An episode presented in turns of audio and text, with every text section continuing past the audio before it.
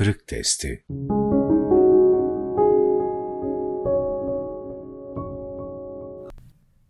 Enaniyetten sıyrılma Bediüzzaman Hazretleri bu çağın bir enaniyet çağı olduğunu söyler.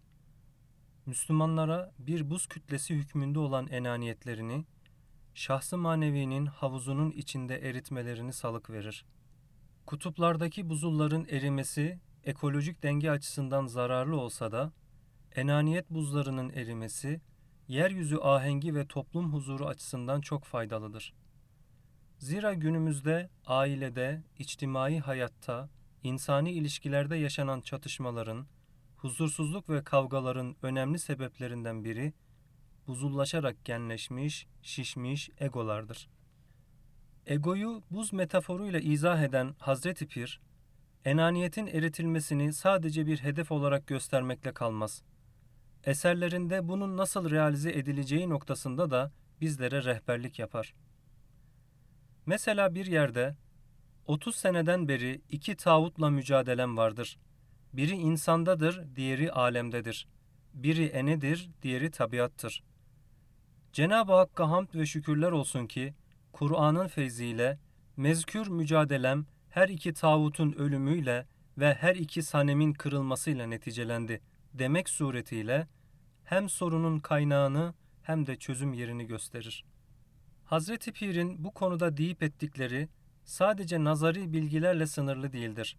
Bilakis o, yaşantısıyla, tavır ve davranışlarıyla da bizlere gerçek kulluğun, tevazu ve mahviyetin yolunu gösterir.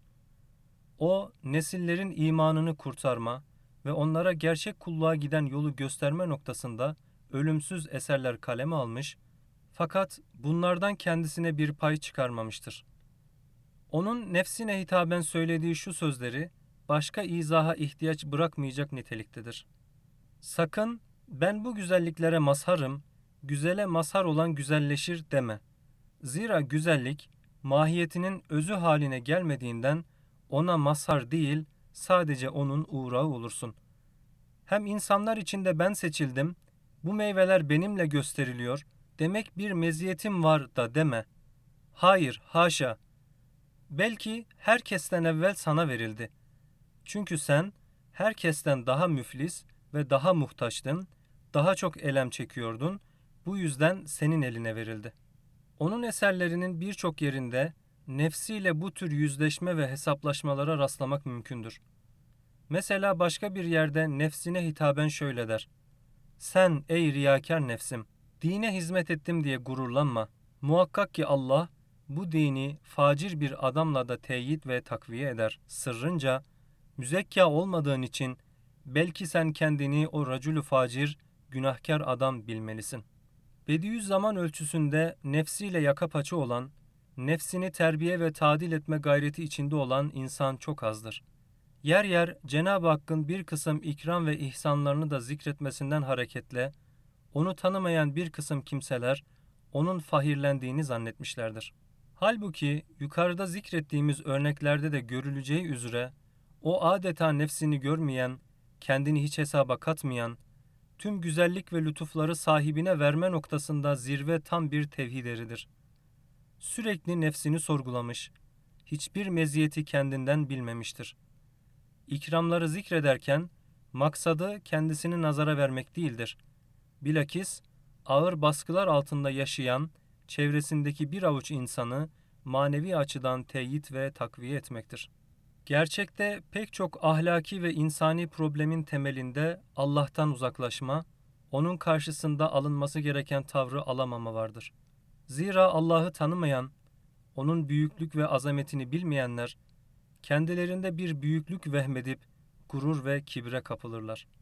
İşte bu sebepledir ki Bediüzzaman Hazretleri eserlerinde baştan sona hep imanı billah, marifetullah ve muhabbetullah üzerinde durmuş, isim ve sıfatlarıyla Allah'ı kullarına tanıtmaya çalışmıştır. Evet, zat-ı uluhiyet hakkında derin bir iman şuuruna ulaşan kimse, kalp ve ruhun hayat derecesine çıkacak ve enaniyetten sıyrılacaktır. Aslında kulluğun özü, insanın Allah karşısındaki konum ve durumunu doğru tespit edebilmesi, acz ve fakrını hissedebilmesi, onun her şey olmasına mukabil kendi hiçliğinin farkına varmasıdır. Bazıları bunu yanlış anlayıp bir kompleks olarak görebilirler. Halbuki falanın filanın karşısındaki durumumuzdan bahsetmiyoruz.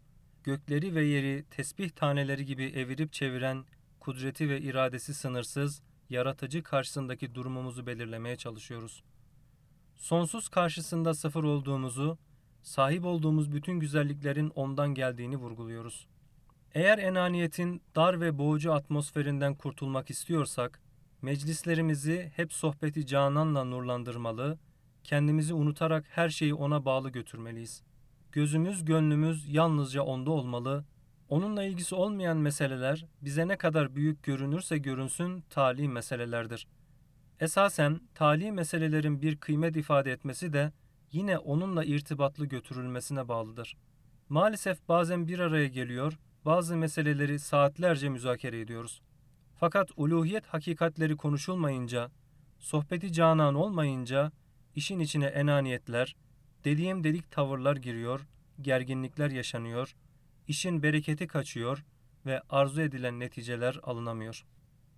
Meclislerinizi Kur'an'la, zikrullah'la, ibadet-ü taatle, tefekkürle, duayla, kitap okumakla değerlendirir ve derinleştirirseniz, Cenab-ı Hak da sizin azminize, cehdinize, kararlılığınıza, sayinize farklı derinlikler lütfeder.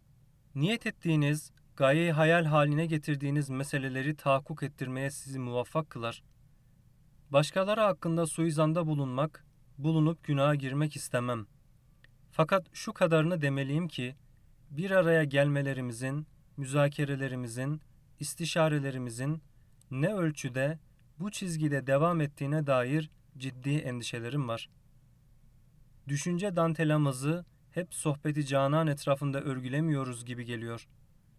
Enaniyetten sıyrılamayışımızın, meseleleri kendimize bağlı götürmemizin, indi ve keyfi mülazalara takılmamızın altında da bu var. Böyle olunca da yaptığımız işlerin bereketini göremiyoruz.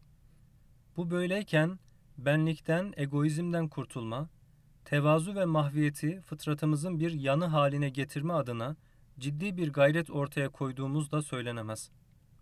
Belki çokları sahip olduğu enaniyetin farkında bile değil. Farkında olmayınca da bundan rahatsızlık duymuyor, dolayısıyla ondan kurtulma adına bir gayret de ortaya koymuyor. Evet, kaç insan vardır ki her gün ellerini Cenab-ı Hakk'a kaldırsın, Allah'ım bahtına düştüm ne olur, beni şu benlik denilen canavarın pençesinden kurtar diyerek yana yakıla dua etsin. Esasında tekke ve zaviyelerin en büyük fonksiyonlarından biri buydu. İnsanlar oralarda riyazetle, çileyle, erbainlerle, seyr-i sülûk-ü ruhaniyle, daha başka mücahede yollarıyla, Allah'la aralarında kalın bir duvar oluşturan benliklerinden sıyrılmaya ve böylece Allah'a yaklaşmaya çalışıyorlardı. İnsan kendinden vazgeçmeyince Allah'ı bulamaz. Kendine takılan, kendi dünyasını yaşayan, sürekli kendisiyle oturup kalkan, hep kendisiyle meşgul olan biri maiyeti ilahiyeye ulaşamaz. Eğer Cenab-ı Hakk'ı gönlümüzde bulmak, bütün gönlümüzde ona teveccüh etmek istiyorsak, onunla aramıza giren bütün engellerden sıyrılmamız gerekir. Bunların başında da egomuz, benliğimiz gelir.'' hususiyle enaniyetin bir put haline geldiği, herkesin taparcasına ona bağlandığı bir çağda, şayet kurbiyet ve maiyet gibi bir talebimiz varsa, öncelikle enaniyetten sıyrılma adına ciddi bir cehd ve gayret ortaya koymamız gerekiyor. Maalesef bu meseleleri kendi önemi ve ağırlığı içerisinde ele almadığımızdan manevi açıdan kat edilmesi gereken mesafelerin hep berisinde kalıyoruz. Üzerinde yeterince düşünmediğimiz, bütün söz ve amellerimizi derince muhasebe ve murakabe süzgeçlerinden geçirmediğimiz için en samimi görünen niyetlerin, en ihlaslı yaptığımızı zannettiğimiz ibadetlerin, büyük fedakarlık olarak gördüğümüz hizmetlerin içine bile benlik ve enaniyetin nasıl sinsice girdiğini göremiyoruz. Sürekli ve derinlikli bir mücadele olmadan nefsin oyunlarından salim kalınamaz, ihlas yakalanamaz. Önemli olan yapıp ettiğimiz bütün salih amelleri halisane yapabilmektir. Yapılan amellerin Allah katında değerler üstü değerlere ulaşması buna bağlıdır. Bunun dışında kalan her şey mümin için abesle iştigaldir. Asıl olan onun hoşnutluğudur. Onun rızasıdır, onun sevgisine mazhariyettir. İnsan hayatı boyunca hep bunlara talip olmalı, bunları istemeli, bunların arkasında koşmalıdır. Eğer bütün arzu ve isteklerimizi bu noktaya yoğunlaştırabilir ve bunu başarabilirsek, enaniyetimiz de tuz buz olacak, eriyip gidecektir. Arz etmeye çalıştığım bu hususları sürekli birbirimize hatırlatmalı, her yerde dile getirmeli ve bu noktada birbirimizi rehabilite etmeliyiz. Muhavere ve müzakerelerimiz az zemininden dışarıya kaydığı zaman kimseyi kırıp incitmeden onları hemen gerçek zeminine çekmeliyiz. Nimetlerin akıp geldiği kaynağı hiçbir zaman unutmamalıyız. Şayet enaniyetlerimizden sıyrılarak her şeyi ondan bilir, bütün meselelerimizi ona bağlı götürür ve halisane bir kulluk tavrı ortaya koyabilirsek, Allah küçüklüğümüze ve hiçliğimize bakmadan bugüne kadar lütfettiklerinin çok daha ötesinde nimetlerle bizi serfiraz kılacaktır. Zira çok küçük şeylere büyük vazifeler gördürmek onun şe'nindendir.